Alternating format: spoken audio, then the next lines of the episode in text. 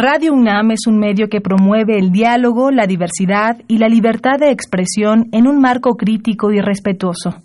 Los comentarios expresados a lo largo de su programación reflejan la opinión de quien los emite, mas no de la radiodifusora.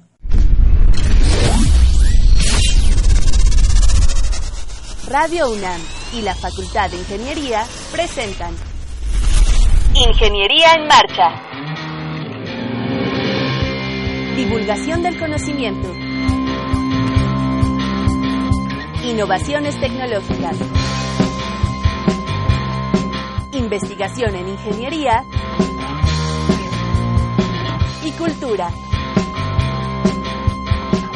Acompáñanos. Esto es Ingeniería en Marcha.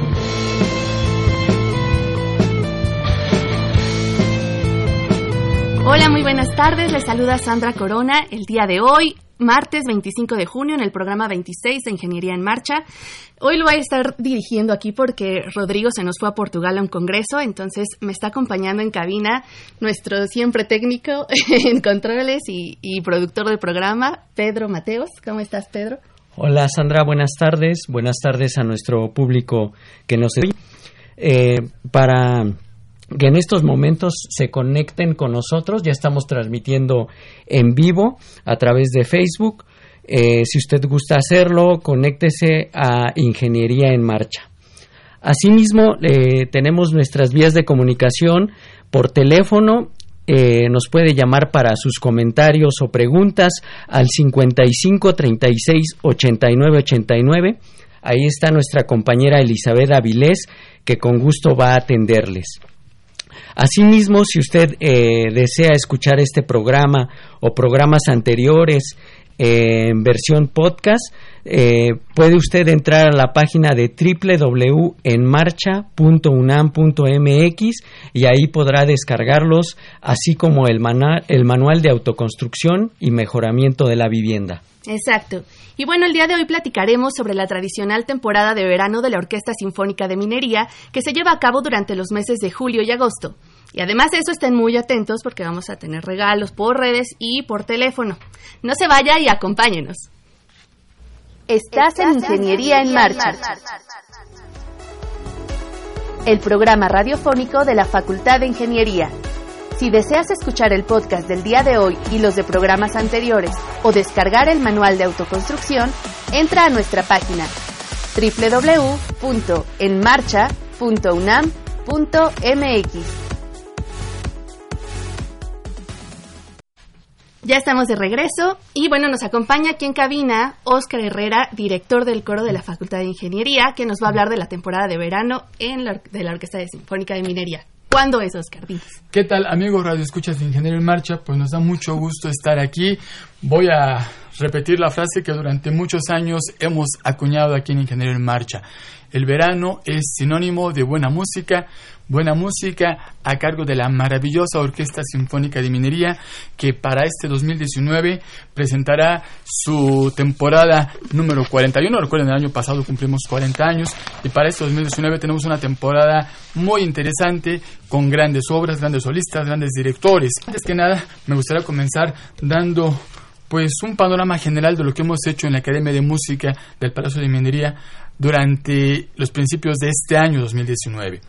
Eh, presentamos eh, recientemente en mayo dos conciertos con obra Carmina Burana, en la que por supuesto participó el coro de la Facultad de Ingeniería. Un concierto de estos fue para exalumnos UNAM, porque ellos recaudan pues ciertos ingresos para poder becar a estudiantes.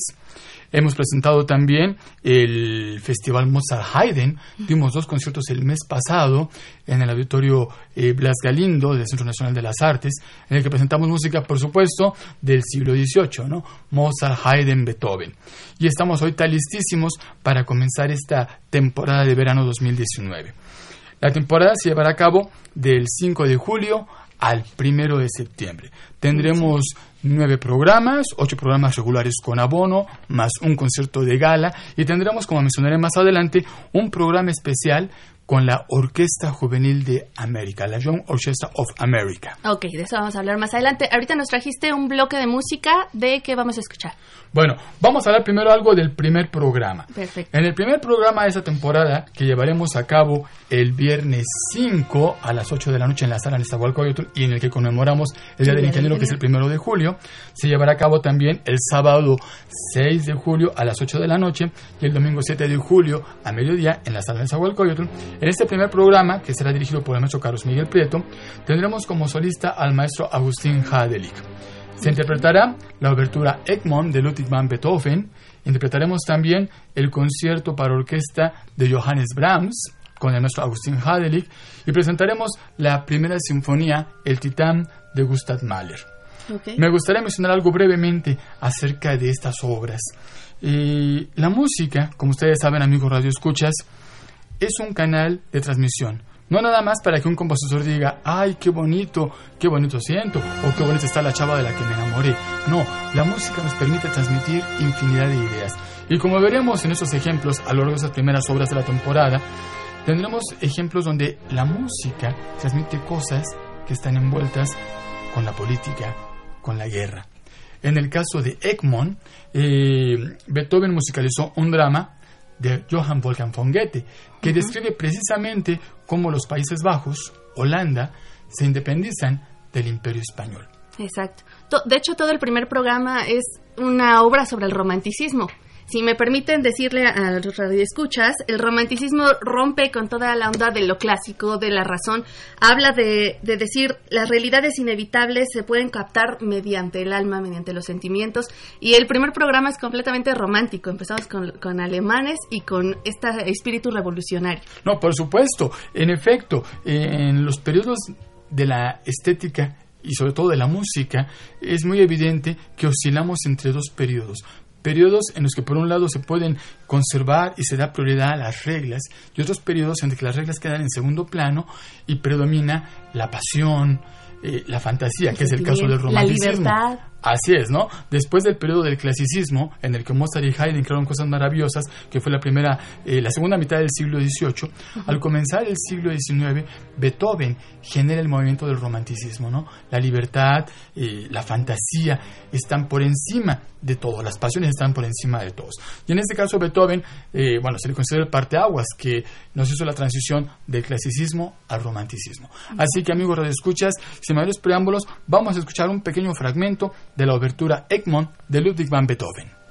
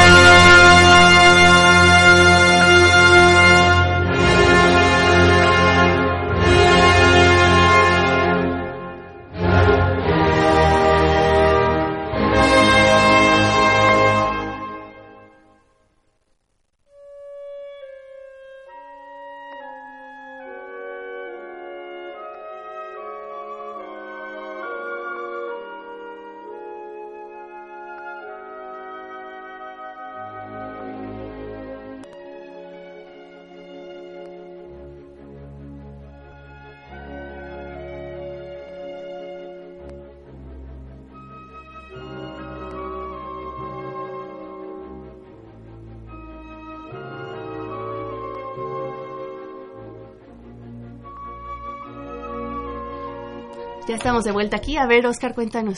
Pues ahora hablemos un poquito del concierto para violín y orquesta en re mayor, opus 77 de Johannes Brahms. Y para muchos eh, melómanos, muchos amantes de la música, hay como que una discusión muy apasionada acerca de la trilogía de los grandes conciertos para violín. Hay quienes hablan del concierto para violín de Beethoven, del concierto para violín de Mendelssohn, del concierto para violín de Tchaikovsky y también, por supuesto, del concierto para violín de Brahms. A grandes rasgos, les puedo mencionar, amigos radioescuchas, que esta obra refleja, por supuesto, como decía Sandra, toda la esencia del romanticismo, Brahms, para componer esta obra increíble, se auxilió en su gran amigo, el violinista Joseph Joachim, uno de los grandes virtuosos del violín del siglo eh, pasado, del siglo XIX, quiero decir, que influyó en muchos compositores. Así que vamos a presentarles ahora un pequeño fragmento del tercer movimiento de este concierto para violín de Johannes Brahms.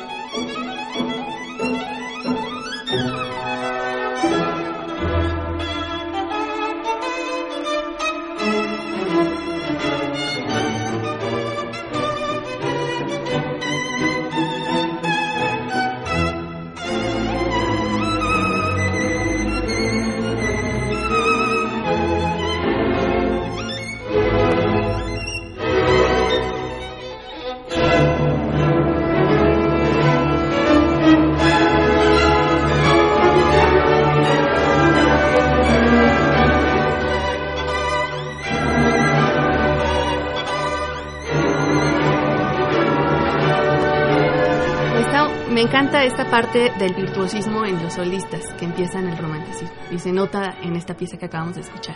Por supuesto, en el periodo del clasicismo los solistas sí exhibieron su virtuosismo pero estaban siempre sujetos a las reglas.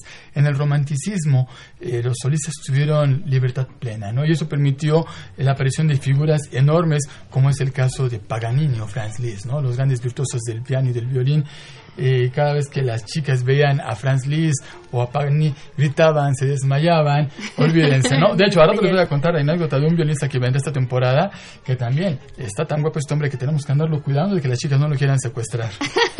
Perfecto, eso, eso me gusta. A ver, entonces ahora nos vamos con la última parte del programa, es Gustav Mahler. Sí, nada vamos a mencionar, amigos Radio Escuchas, porque seguramente los fans de la Orquesta Sinfónica de Minería recordarán que en 2010 y 2011 presentamos el ciclo completo de las obras de Gustav Mahler. Tenía un buen, varios años, ocho años que no tocábamos Mahler, así que vamos a retomar algo de la música de este gran compositor con su primera sinfonía, El Titán. Recuerden que Gustav Mahler era un hombre bastante obsesivo, siempre con ese afán fatalista. Y no es que él fuera perseguido por la fatalidad, al contrario, Mahler perseguía a la fatalidad. En esta primera sinfonía nos presenta la idea de un gran héroe que trágicamente muere. Y, como todos los fans de Gustav Mahler saben, en la segunda sinfonía, La Resurrección, pues se habla del regreso de este gran héroe. Así que bueno, dejemos por el momento a Gustav Mahler y hablemos ahora del segundo programa que presentaremos en esta temporada de verano 2019, que se llevará a cabo el sábado 13 de julio a las 8 de la noche y el domingo 14 de julio a mediodía. Tendremos a nuestro Carlos Miguel Prieto y tendremos en el violín a la maestra Rachel Barton Pine en un programa que incluye la Obertura 1812 de Tchaikovsky, tendremos el concierto para violín y orquesta del compositor inglés Benjamin Britten y tendremos la tremendamente descriptiva Sinfonía número 11 del compositor ruso Dmitri Shostakovich.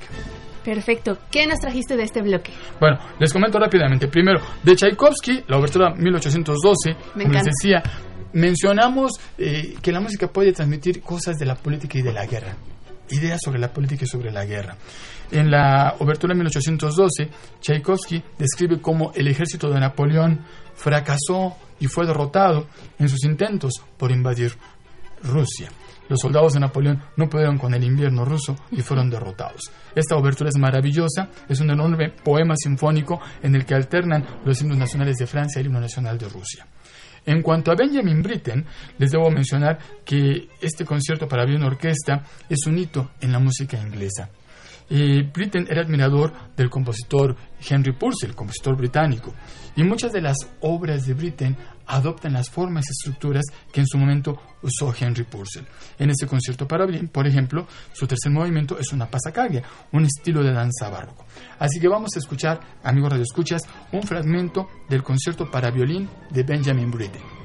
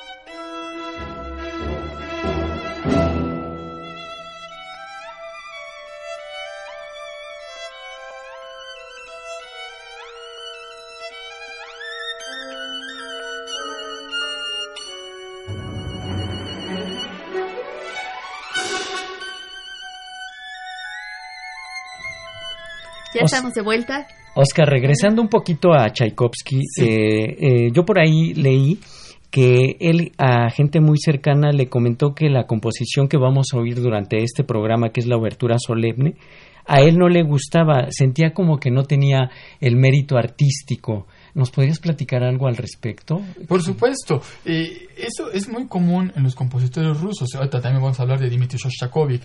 Los compositores rusos, desde Tchaikovsky hasta Shostakovich, tuvieron que lidiar, por decirlo de una manera elegante, tuvieron que lidiar con el régimen, ya sea con el zar o con el régimen dictatorial de Stalin. Y los compositores rusos recibían constantemente el encargo de la comisión de crear obras para los grandes eventos públicos.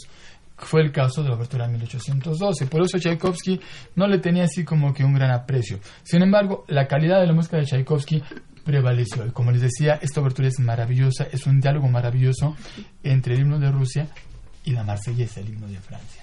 Y ahora, volviendo a, Shostakovich, que es eh, la segunda obra que presentaremos, la tercera obra que presentaremos en el segundo programa de la Orquesta Sinfónica de Minería, presentaremos la Sinfonía número 11. Esa es una obra muy descriptiva, pero es una obra también tremendamente cruda. porque Como ustedes recuerdan, eh, hubo muchos acontecimientos que desencadenaron en la Revolución Rusa, en la caída del zar. Uno de los trágicos acontecimientos previos a la Revolución Rusa ocurrió en 1905. De hecho, la Sinfonía número 11 de Dmitri Shostakovich se titula El año de 1905. Describe que en la mañana del 9 de enero de 1905, frente al Palacio Imperial, llegó una pues gran manifestación de obreros huelguistas. Se tenía pensado que sería una manifestación pacífica, pero trágicamente los soldados de la Guardia Imperial masacraron a los obreros. Incluso eh, Shostakovich, para describir esta, esta sinfonía número 11, nos da una idea de lo que quiere transmitirnos en esta idea, en, en esta sinfonía. Nos dice, en 1905 se transportaba en un trineo una pila de niños asesinados. Los niños habían estado sentados en los árboles, mirando a los soldados, y los soldados les, dispararon solo por, diversión. Luego los subieron al, trineo, al trineo y se los llevaron. Un trineo cargado con niños muertos. Los niños muertos sonreían. Los habían matado tan rápido que no habían tenido tiempo de asustarse. ¿Cómo ven? Eso es lo que nos escribe Dmitri Shostakovich en esta sinfonía número 11. Y, lo que podemos ver es un gran sentimiento nacionalista que empieza a surgir en estos compositores. Efectivamente, efectivamente, musicalmente, este, esta corriente nacionalista que muchos músicos rusos siguieron desde finales del siglo XIX hasta principios del siglo XX, se vio en juxtaposición con los regímenes, como les decía, el régimen zarista o la dictadura de Stalin. Así que, amigos Radio Escuchas, vamos a escuchar un fragmento del segundo movimiento de la Sinfonía número 11 de Stalin, que se titula precisamente 9 de enero.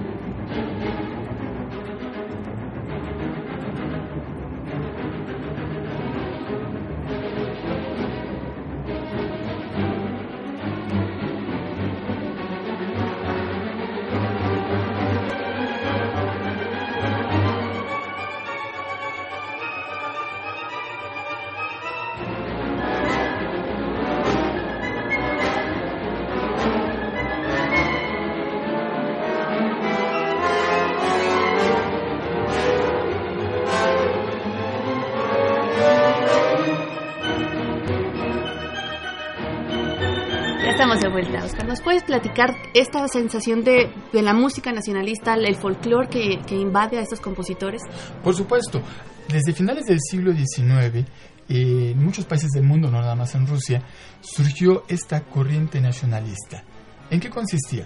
Básicamente en que los compositores se daban cuenta que la música de concierto estaba siendo influenciada por diferentes estilos que no eran propiamente la esencia o el ideal de, un compositor.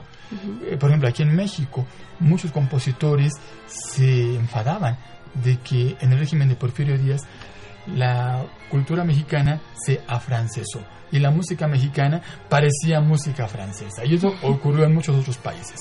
¿Qué es lo que hacen los compositores del nacionalismo? Ellos deciden recorrer sus tierras, recorrer, recorrer los pueblitos, conocer los diferentes grupos étnicos, recopilar esas melodías y después esas melodías de su patria, de su país, adaptarlas para presentarse en la música de concierto. Aquí en el caso de México, puedo citar, por ejemplo, al maestro Manuel María Ponce, que en su juventud recibió ese afrancesamiento, pero se fue a estudiar a Europa y cuando regresó compuso música totalmente nacionalista, un concierto para guitarra, y puedo citar a Silvestre Revueltas, a nuestro Carlos Chávez, que también fue muy polémico, pero fueron músicos que procuraron mantener vigente ese nacionalismo musical. Y como decía, ese nacionalismo ocurrió en Rusia, ocurrió también en España. En muchas partes del mundo los compositores procuraron mantener vigente la música de sus respectivos países. Exacto, y que aparte era un nacionalismo revolucionario. O sea, ellos estaban en su música dando a entender lo que no les gustaba de su nación, de, de esta manera en que los oprimían, y querían regresar al folclore como, bueno, yo me imagino, para jalar a la masa, de decirle, estamos juntos, vamos a unirnos. Por supuesto, eso fue, digamos, lo que ocurrió a principios del siglo XX. Recordemos, principios del siglo XX fue la Revolución Rusa, la Revolución Mexicana. Y fueron los dos países, México y Rusia, donde más se significó este movimiento nacionalista, ¿no? Sin embargo, cuando llegan diferentes regímenes, que fue en el caso de Rusia, cuando Stalin se consolidó en el poder, él adoptó ese nacionalismo pues como su bandera, aunque en realidad tenía otros intereses, ¿no? Yo le decía a Shostakovich, Stalin lo traía en la mira. Muchas veces lo obligó a componer música con ciertas indicaciones y si Shostakovich no estaba de acuerdo, lo amenazaban con llevarlo a un gulag, es decir, a un campo de concentración. Está es terrible. Ay, este, yo quiero recordarle a nuestro público que nos está escuchando que nos marque al 55 36 89 89 si tiene algún comentario, una pregunta que le quiera hacer llegar a Oscar en torno al tema que estamos en este momento tocando, que nos lo haga llegar. Y bueno, Oscar, en el programa también tenemos el día 16 de julio a la Orquesta de las Américas. Esto me encantó saber cuál es su origen. ¿Nos puedes platicar un poquito? No, por supuesto que sí, amigo Radio Escuchas. La Young Orchestra of America, la Orquesta Juvenil de América, es un proyecto eh, que involucra a muchos jóvenes de todo el continente americano. Anualmente, muchísimos jóvenes músicos entre diez y tantos y treinta años son seleccionados para formar parte de esta orquesta que en verano presenta una gira. Y cuando les digo que son muchos, hablo de cientos, cientos de muchachos, cientos de aspirantes que presentan audiciones para integrarse a esta orquesta. En este año, la orquesta dará un tour y presentaremos un concierto con auspicio de la Orquesta Sinfónica de Minería en la sala de Nezahualcóyotl, como decíamos, el martes 16 de julio a las 8 de la noche. El concierto de la Orquesta de las Américas incluye obras de la maestra Gabriela Ortiz, es una obra que se llama Ominum. Presentaremos música nacionalista española, si seguimos hablando de nacionalismo. Tendremos música del maestro Manuel de Falla, una obra que se llama Noches en los Jardines de España. Tendremos el intermezzo de la ópera Goyescas del compositor también español Enrique Granados y cerraremos con las danzas del ballet El sombrero de tres picos del maestro Manuel de Falla. Si hablamos de nacionalismo, como decíamos, Manuel de Falla también es uno de los, grandes, de los grandes exponentes de este nacionalismo español. En su obra Noches en los Jardines de España, eh, presenta un tríptico donde describe, con una orquesta y un piano solista, la evocación de tres paisajes españoles. Vamos a escuchar un fragmento de En los jardines de la Sierra de Córdoba del maestro Manuel de Falla.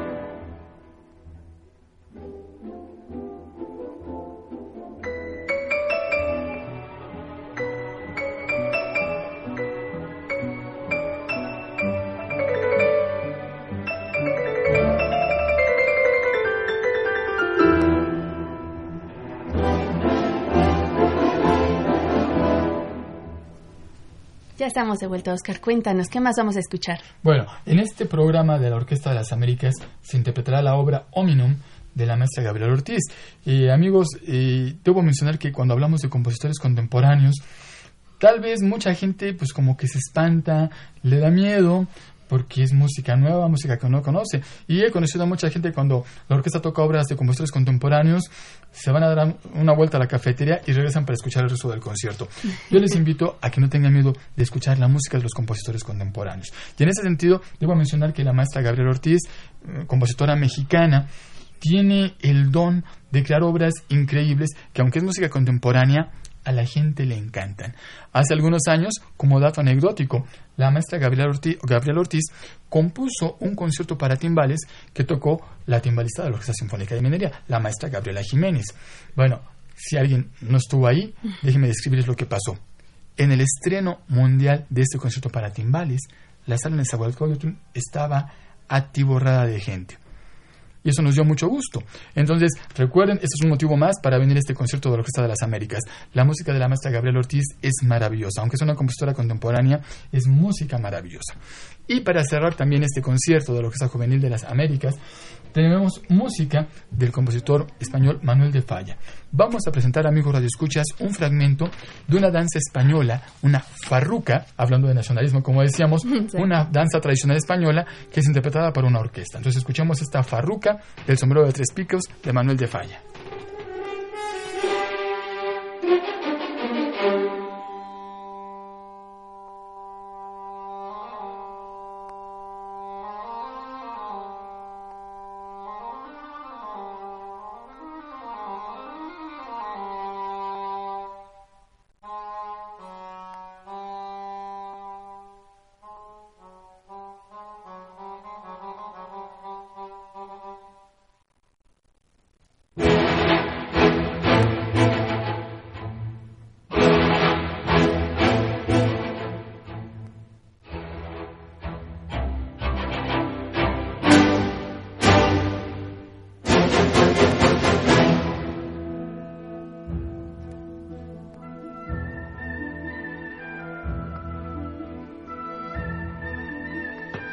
Ya estamos de vuelta y antes de iniciar con el tercer programa, que tenemos comentarios en redes y por teléfono. Así es, bueno, tenemos aquí una llamada de Rosario Velázquez Meléndez. Ella nos comenta que le entusiasma mucho este programa y escuchar a Óscar Herrera. Ha tenido oportunidad de asistir a sus pláticas y le encantaría seguir apreciando la música desde su perspectiva. También quiere saber los precios de los boletos para los conciertos de esta temporada. Asimismo, eh, agradecemos que en redes sociales, en Facebook, a Betornardo Betortita, Pablo HZ, Alex Castillo y Sonia Corona Loya, que nos están, así como Mari Loya, que nos están viendo. Agradecemos y cualquier cosa, duda o comentario, aquí estamos para, para este, contestarles. A ver, ¿cuántos claro que boletos? A ver, amigos, primero, en relación a las prácticas de apreciación musical, es algo que también tenemos que mencionar, como ya es una tradición de la Orquesta Sinfónica de más de diez y tantos años, todos los miércoles de julio y agosto a las 7 de la noche y de manera gratuita, el maestro Juan Arturo Brennan y un servidor estaremos en el auditorio de las oficinas del Infonavit en Barranca del Muerto presentando pláticas referentes, es los miércoles de julio y agosto, 7 de la noche, Infonavit, que es en Barranca del Muerto, 280, el estacionamiento es gratuito, tenemos también café, té, galletas, papas, botanitas y sobre todo la maravillosa, la maravillosa eh, instrucción de nuestro Juan Arturo Brennan y de un servidor en la multimedia para ilustrarles y contarles las anécdotas de todo lo que hay detrás de cada una de las obras que interpreta la orquesta. En relación a los precios de los boletos de esta temporada, les comento que para primer piso los boletos cuestan 450 pesos, los boletos de orquesta y coro cuestan 300 pesos, los boletos de segundo piso cuestan 200 pesos. Tenemos también abonos para los primeros ocho conciertos de la temporada. El abono de primer, de primer piso cuesta 2.800, el abono de orquesta y coro cuesta 1.600, el abono de segundo piso cuesta 1.000 pesos. Los boletos para el concierto de gala, que en su momento lo mencionaremos, tendremos la interpretación del increíble Requiem de Giuseppe Verdi. El concierto de gala, los boletos son de 1.100 pesos, primer piso, orquesta y coro, 600 pesos y segundo piso 400 pesos. Tendremos 50% de descuento a estudiantes y maestros en general, trabajadores de la UNAM, jubilados del ISTE, IMSS e INAPAN. Y con su credencial actualizada tendrán opción a este boletaje, a este descuento. Pero recuerden que el, descuento es limitado. Si quieren comprar sus boletos con descuento, anticipenlo, porque si llegan el día del concierto, seguramente ya se habrán acabado los boletos en descuento. Entonces tómenlo en cuenta, por favor, amigos Radio Escuchas. De acuerdo. Ahora sí vamos a hablar del tercer programa que va a ser el 20 y 21 de julio. ¿A quiénes vamos a escuchar? Bueno, de entrada les voy a platicar un poquito eh, del maestro Giovanni Solima, que es un chelista y compositor contemporáneo. Y yo invito a todos los amigos radioescuchas a que en un ratito se metan en internet con Don Google, busquen algún video de Giovanni Solima y no me gustaría describirlo con una palabra porque sería limitar todo lo que este señor es capaz de lograr. Así que busquen algún video. Él compuso una obra increíble que es El Antídoto Tarantulé 21, que es una obra revolucionaria para dos violonchelos y orquesta. Esta obra se estrenó hace poco, pero ahora la vamos a tocar aquí en México. Tendremos ni más ni menos que al mismísimo Giovanni Solima como, como chelista y tendremos también al maestro William Molina, también de la Orquesta Sinfónica Minería, actuando en dueto de violonchelos con el maestro Giovanni Solima. Así que es una obra impresionante. Yo les invito a que lo busquen en internet y nos acompañen el día del concierto para que conozcan en vivo a este hombre, que créanme, es un hombre increíble, espectacular y sobre todo un compositor genial. Ok, y si me permites hacer una acotación, en esta pieza Antídotum Tarantulae, que habla del antídoto de una picadura de tarántula, me encantó la información que, que nos compartiste donde habla que la música eh, bueno, que se creía que el piquete de, veneno de las tarántulas tenía un efecto distinto a cada, a cada persona. algunos les hacía bailar, a otros dormir, a otros morir. Y dice que la, tradición dice que un piquete de tarántula se cura con la música. Y si es mejor con bailando, con tarantelas, qué mejor. En efecto. Entonces, bueno, ahorita Sandra les dio una pista increíble de lo que van a escuchar en esta obra, pero nada como escucharla en persona, en vivo y ver en persona al maestro Giovanni Solima. Eso es algo que tendremos en este tercer programa que se llevará a cabo el sábado 20 de julio a las 8 de la noche y domingo 21 de julio a mediodía. Este programa será dirigido por el maestro Carlos Miguel Prieto y tendrá también la interpretación de otras obras. Tendremos del compositor Bedřich Smetana el poema sinfónico que se llama El Moldava o el Moldavo como algunos dicen. Tendremos también las variaciones sobre un tema rococó de Piotr Ilyich Tchaikovsky, también con nuestro Giovanni Solima como solista, y tendremos la Rapsodia Rumana número uno. Bueno, aquí tenemos otros ejemplos de este nacionalismo. Imagínense música de los pueblitos, de los grupos étnicos rumanos, recopilada y después trasladada a una sala de conciertos para que sea tocada por una orquesta. Eso es lo que encontramos en estas rapsodias rumanas. En el caso del moldavo o del moldava, como algunos dicen, Smetana tiene un ciclo de poemas sinfónicos que se titula Mi Tierra, donde describe las diferentes regiones de su patria. Y el Moldava se refiere precisamente al transcurrir de un río, un río muy extenso que recorre toda la patria de Smetana. Vamos a escuchar, amigos escuchas un fragmento del Moldava de Bedřich Smetana.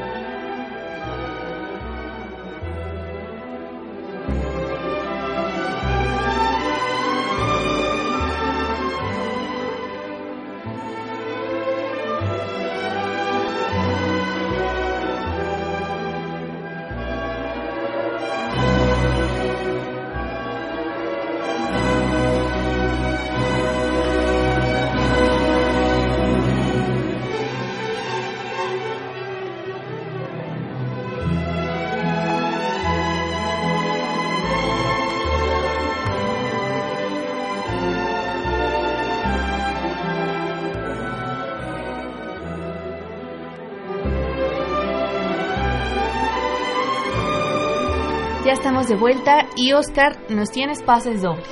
Sí, amigos, Radio Escuchas, eh, tenemos pases dobles para el concierto del sábado 6 de julio. Tres pases dobles para el concierto del sábado 6 de julio a las 8 de la noche. ¿Cuál va a ser la dinámica, Sandra? Vamos a preguntar, por bueno, vamos a regalar dos pases dobles por teléfono y uno por redes sociales. Necesitamos que nos digan quiénes son los compositores que van a ser interpretados en el primer programa, que justamente va a ser el concierto al que asistirán. Entonces, dos, dos pases dobles por teléfono. Recuerden que es 55 36 89 89. Las dos primeras personas que nos marquen y nos digan qué compositores tocarán en el primer programa. Y por redes sociales, exactamente la misma pregunta. Así serán este, dos por teléfono, dos pases dobles por teléfono y uno para redes sociales. Yo tengo un comentario aquí de Pablo HZ que nos dice en relación a lo que comentabas de Solima que con esas cartas de presentación de este autor él querrá escuchar el programa donde va a estar este donde se van a estar interpretando. No, claro que sí, amigos, y miren, como les decía, por favor, anticipen la compra de sus boletos. Y luego la gente se acostumbra a que llegan a la sala Nesa el día del concierto, faltando cinco minutos para el concierto, y el boletaje está agotado.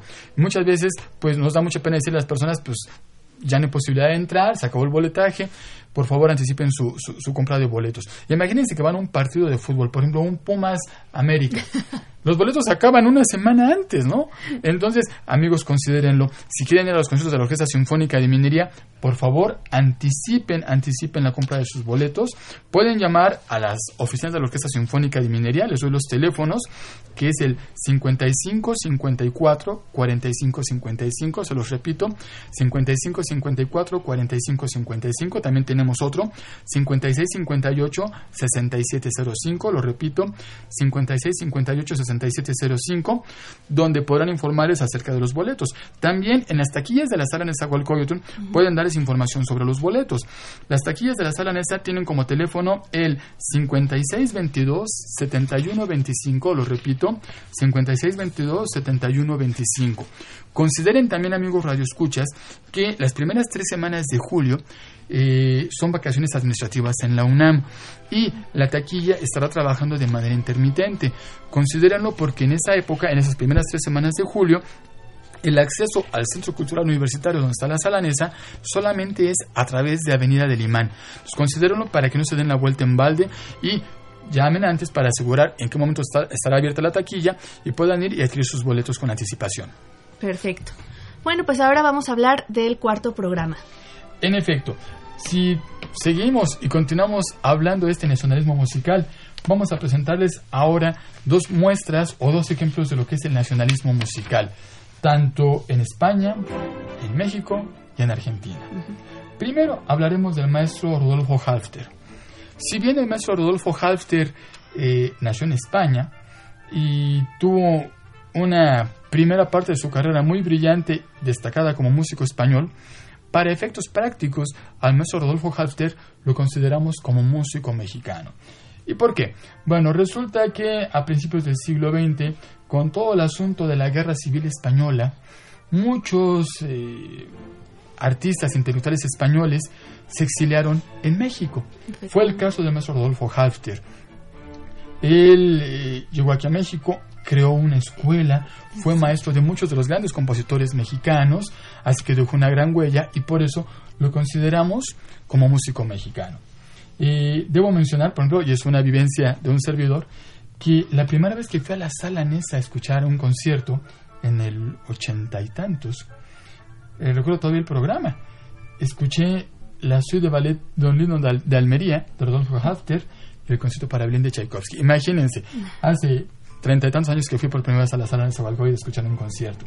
O sea que para un servidor, no se imaginan el gusto que me da poder escuchar esta obra de nuevo. Recuerdo que aquella ocasión, cuando fui a la sala Nesa, el maestro Rodolfo Hafter estuvo presente en la sala Nesa y al final de la interpretación de su obra, Don Lindo de Almería, se llevó una gran interpretación. El maestro Hafter murió en el 87, pero bueno, nos dejó su música, ¿no? Como ustedes saben, los músicos pueden trascender a través de su música. Dejan sus sentimientos, sus ideas, su sentir, lo dejan todo plasmado en su música. Así que escucharemos, como les decía, en este cuarto programa de la Orquesta Sinfónica de Minería, en, el primer lugar, la Suite de Ballet Don Lino de Almería del maestro Rodolfo Halfter. Este programa se llevará a cabo el sábado 27 a las 8 de la noche y domingo 28 de julio a mediodía y será dirigido por el maestro José Luis Castillo. Castillo, un director de orquesta español que ya tiene mucho tiempo aquí en México y que es un gran maestro, es un gran conocedor de la orquesta. Presentaremos también música del maestro Alberto Ginastera, compositor argentino. Es una obra muy interesante que se llama Variaciones concertantes. Algo muy semejante a Shostakovich le ocurrió a Alberto Ginastera. Él también tuvo que lidiar un poquito con los gobiernos de su país que le insistían en componer obras con cierto nacionalismo.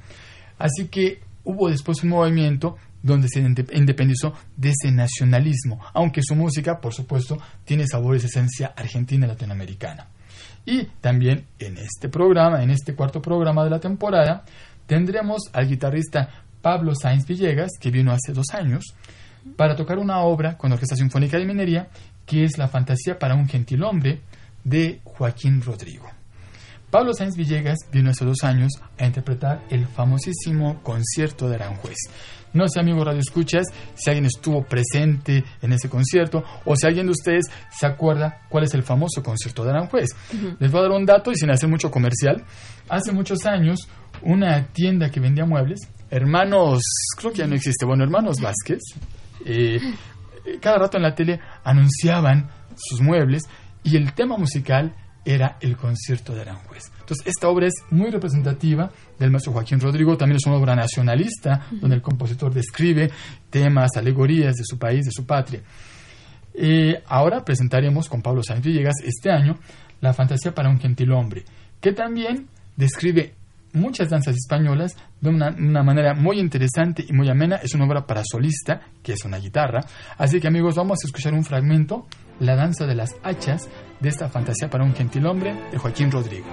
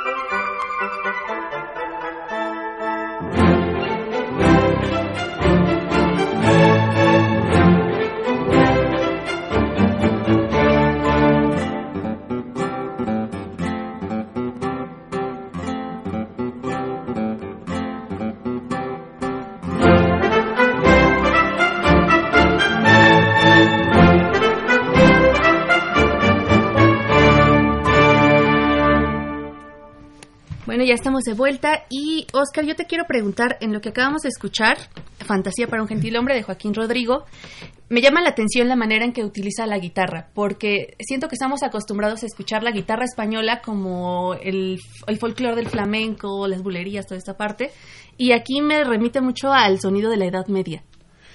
Por supuesto, el maestro Joaquín Rodrigo eh, usa ciertos modos o ciertas escalas para hacer que su música tenga una apariencia antigua. Eso que mencionas de que suena medieval tiene que ver con la modalidad o los modos de escalas que se emplean para lograr efectos muy modernistas o muy arcaicos. La música española en particular también tiene ciertas modalidades que le dan un sabor tan peculiar.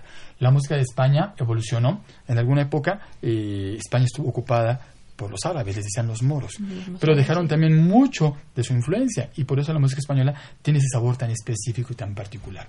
Lo que decías de que la guitarra suena al flamenco, bueno, eh, el flamenco es solamente una parte de la amplia variedad de la música que hay en España. Así que los compositores españolas, españoles, Falla, Rodrigo, Granados, Albeniz, procuraron difundir con guitarra o con orquesta o con piano o con cualquier instrumento la música de las diferentes regiones españolas. En el caso de Joaquín Rodrigo, yo me estaban preguntando acerca del famoso concierto de Aranjuez. La gente eh, cuestiona o me dice cuál es el origen de ese famoso adagio del concierto para Aranjuez que escuchábamos en los anuncios. Bueno, el mismo Joaquín Rodrigo eh, menciona, describe en un documental muy interesante que sucede hace algunos años, que él con su esposa eh, tuvieron un bebé, pero no pudo darse la cosa, eh, perdieron al bebé, y la tristeza que tenía su esposa y él la plasmó en ese famoso adagio del concierto de Aranjuez. Al final, cuando la guitarra termina muy levemente un arpegio ascendente, eh, Joaquín Rodrigo describe que menciona cómo el alma del niño se va al cielo. Así que bueno, recuerden, no tiene nada que ver con los hermanos Vázquez. Simplemente es música española maravillosa de Joaquín Rodrigo. Eso es lo que se llama sacar de contexto, ¿no? Así es, efectivamente. ok, Pedro, ¿tenías algunas preguntas? Sí, tenía por ahí una, unas preguntas regresando un poquito al primer concierto en relación a Brahms. Se comenta por ahí que él no le gustaba viajar mucho porque temía un poquito a marearse y también no se le daba mucho aquello de los idiomas, sobre todo porque una de sus obras fue presentada en Inglaterra y él se dice por ahí que no estuvo presente. Asimismo, ya por nuestro experto en música, Oscar Herrera, también le quería preguntar que por ahí leí que en esa época había muchas limitaciones técnicas en cuanto a los violinistas. ¿Tú nos podrías ahondar en qué consiste esas limitaciones? ¿Nos podrías ahondar un poco en ese en esa claro. en esa cuestión? Primero hablemos un poquito de Brahms. Brahms tuvo una infancia muy difícil. Él quedó huérfano de padre muy bebé, muy niño y de pequeño tuvo que trabajar para sostener a su mamá. Eh, hay bueno, narraciones en el que describen que un Brahms, un niño Johannes Brahms de 8 o 9 años, se ganaba la vida tocando en un bar. Y todas las noches tocaba en un bar, una cantina, y hay quienes dicen que y mientras él tocaba la música que sabía de memoria, él tenía en el atril del piano alguna novela y se la pasaba leyendo. Por esto mismo, Brahms nunca pudo ir a la escuela y Brahms padeció, pues, híjoles, pues muchos prejuicios en parte debidos a su madre. Hay muchos psicólogos que han hecho estudios sobre Brahms, sobre todo por una frase en la que Brahms, cuando su mamá dijo, digo, cuando su mamá falleció, Brahms dijo, ya estoy en edad de casarme. Entonces, imagínense todos los psicólogos cómo interpretan esa frase y todos los estudios que han hecho en relación de eso, ¿no? Brahms, como decía, no puede estudiar, no hizo una carrera universitaria, aunque sí tuvo amigos que estaban vinculados con las universidades. En 1890 y tantos, la Universidad de Breslau le otorgó a Johannes Brahms el doctorado honoris causa. Porque aunque no hizo una carrera universitaria, la Universidad de Breslau reconoció su calidad como compositor. Para esa ocasión, Johannes Brahms compuso su famosa obertura Festival Académico, en el que recopila cuatro canciones populares de los estudiantes de la universidad. Una de ellas es el famoso Gaudium Sigitur, y convierte esas cuatro canciones en una obertura maravillosa para orquesta. En cuanto a los violines, bueno, eh, más que limitaciones técnicas, se refiere a que eh, muy pocos violinistas virtuosos fueron compositores, como fue el caso de Paganini. La mayoría de los compositores, Mozart, Beethoven, Brahms, Mendelssohn, tuvieron que auxiliarse en violinistas virtuosos para resolver las dificultades técnicas de los conciertos que estaban componiendo. Como mencionamos hace un instante, cuando Brahms compuso su concierto, se auxilió mucho en Joseph Joachim, el gran virtuoso, para resolver los pasajes técnicos de ese concierto. Entonces, bueno, todos los compositores, por supuesto, no son magos, entonces tienen que recurrir a alguien que los oriente para resolver digitaciones, y ha ocurrido a lo largo de la historia que a veces el violinista con el que están asesorando le dice al compositor, sabes que esta obra pues está muy difícil, mejor cámbialo, mejor deséchalo, olvídate de, ¿no? Por ejemplo, cuando Tchaikovsky compuso su concierto para violín, Tchaikovsky compuso su concierto para violín, el violinista que iba a ser el intérprete del estreno le dijo, no me gusta, olvídate de él. Y le estrenó otro violinista y con el paso del tiempo el concierto de Tchaikovsky es de los más importantes del mundo. O sea que imagínense, cosas que pueden ocurrir en este diálogo entre compositores y violinistas. Exacto, y me gusta la parte que mencionas de, de, Brahms, cómo se asesora él con el violinista, que va a ser el intérprete de esta obra que él está creando, que habla mucho de la humildad del compositor, de aceptar que él no tiene por qué saber todo. Así es, en efecto. Ok, aquí tenemos eh, llamadas, vamos a darle salida. Es Lisbeth, Lisbeth Baltasar Ordóñez que nos dice la respuesta, Beethoven, Brahms y Mahler y manda saludos a Sandra Corona, con quien compartió un tiempo en teatro, y a Oscar Herrera, porque también estuvo en el coro. Ah, muchos saludos, Lisbeth. Sí, Lisbeth fue alumna del coro de la Facultad de Ingeniería. Sonia Corona nos manda la respuesta a la trivia, es Beethoven, Brahms y Mahler. Y Emilio Avilés Cruz, la respuesta para los pases es Beethoven, Brahms y Mahler. Envía saludos, saludos a Oscar Herrera. Él contó que en el Convivio en El coro convivió en músico. Ah, ok. Yo, yo supongo que convivió contigo sí, cantó, estuvo ahí, ¿no? Lo dio conocer el coro convivió en músico. Ajá esas son hasta ahorita las llamadas que nos han llegado para los pases. No sé si estemos este, bien o... Sí, aquí habrá que ver eh, cuáles llegaron primero, porque son dos para teléfono y una para redes sociales. Ahorita nos ponemos de acuerdo y nosotros les contactamos. No se preocupen. Muchas gracias por llamar. Y bueno, ahora, Oscar, me gustaría que nos contaras, volviendo a lo del concierto del Día del Ingeniero, que ya es tradición también en la Orquesta Sinfónica de Minería, que va a ser el viernes 5 de julio. Efectivamente, amigos. Bueno, el programa del concierto del 5 de julio va a ser el mismo del 6 y 7 de julio. Tendremos la interpretación de la obertura Egmont de Beethoven, el concierto para violín de Brahms y la sinfonía número 1 del Titán de Gustav Mahler. Como ustedes saben, el primero de julio es el Día del Ingeniero. Por cuestiones de logística no pudimos realizar el concierto propiamente el Día del Ingeniero, así que lo vamos a realizar este viernes 5 de julio. Amigos, si son ingenieros, pues vengan, disfruten de su orquesta, que es la Orquesta Sinfónica de Minería, la orquesta de la Facultad de Ingeniería de nuestra universidad. Claro que sí. Y nos podrías dar otra vez la información de las pláticas, eh, pero me quedé con la duda. Hay conciertos, ensayos libres para la gente que se quede con ganas de ver y que digan. En efecto, si por alguna razón ustedes no alcanzan boletos, yo les pido, amigos radioescuchas, que a partir de la primera semana de julio consulten la página web de la Orquesta Sinfónica de Minería, www.minería.org. Va de nuevo, www.minería.org para que vean en qué día y hora se realizará el ensayo libre. Porque dependiendo de la logística, el ensayo puede ser ya el viernes o el sábado. Entonces no puedo darles en este momento un día exacto. Entonces mejor consúltenlo por favor en nuestra página web. Y también no olviden amigos Radio Escuchas que tendremos nuestras pláticas de apreciación musical. Insisto, son libres. Si ustedes no conocen algo de las obras, o si ya conocen algo de las obras, vengan, acérquense, seguramente encontrarán algo nuevo. Tendremos la maravillosa plática de nuestro Juan Arturo Brennan y un servidor en la multimedia mostrando videos o imágenes referentes a lo que estamos mencionando en la plática.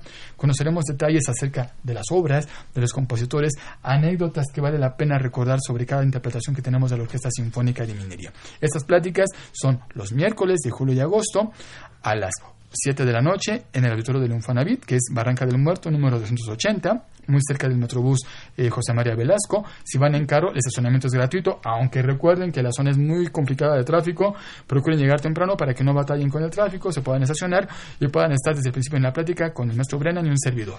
Perfecto. Pues bueno, ya casi se nos acaba el tiempo y me gustaría que nos dijeras en breves palabras cómo definirías esta temporada, qué sentimientos vamos a encontrar, qué vamos a explorar. Pues a diferencia de años anteriores en los que la temporada tenía un hilo conductor, esta temporada eh, fue el consenso de los miembros del Consejo Artístico, donde nuestro Carlos Miguel Prieto nos propuso muchas ideas, también muchos miembros del Consejo Artístico aportamos ideas, sugerencias, y después de varias reuniones logramos eh, estructurar esta temporada, pensando por un lado en el gusto de la gente, por supuesto es importante que la música que toca la orquesta le guste al público y que vengan a escucharnos, pero también pensar en difundir la música nueva. Para ahí tenemos un estreno mundial de la maestra Gabriela Ortiz, que en su momento, ya en agosto, cuando venga al radio, les platicaré de qué trata la obra. Es una obra muy interesante de la maestra Gabriela Ortiz, compositora mexicana. Hablaremos también de otras obras del siglo XX que va a tocar la orquesta, obras contemporáneas también que va a tocar la orquesta en esa temporada. Sea que para todos los gustos tenemos y esperamos que nos acompañen en esta temporada de verano 2019 de la Orquesta Sinfónica de Minería.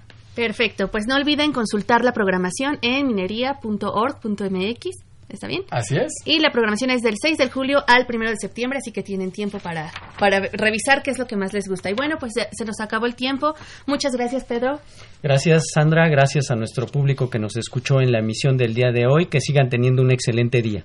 Y bueno, quiero decirles que ya nos vamos de vacaciones, pero los siguientes programas que están, están grabados, pero es programa nuevo, es contenido nuevo, no dejen de escucharnos. Y bueno, quiero agradecer en producción a Alfredo García, en redes sociales a Pedro Mateos, en la coordinación de comunicación a José Luis Camacho, en teléfonos a Elizabeth Avilés, en página web a Fanny León, controles técnicos Socorro Montes, muchas gracias. Y me despido, yo soy Sandra Corona. Continúen disfrutando de la programación musical que Radio UNAM tiene para ustedes. Hasta pronto.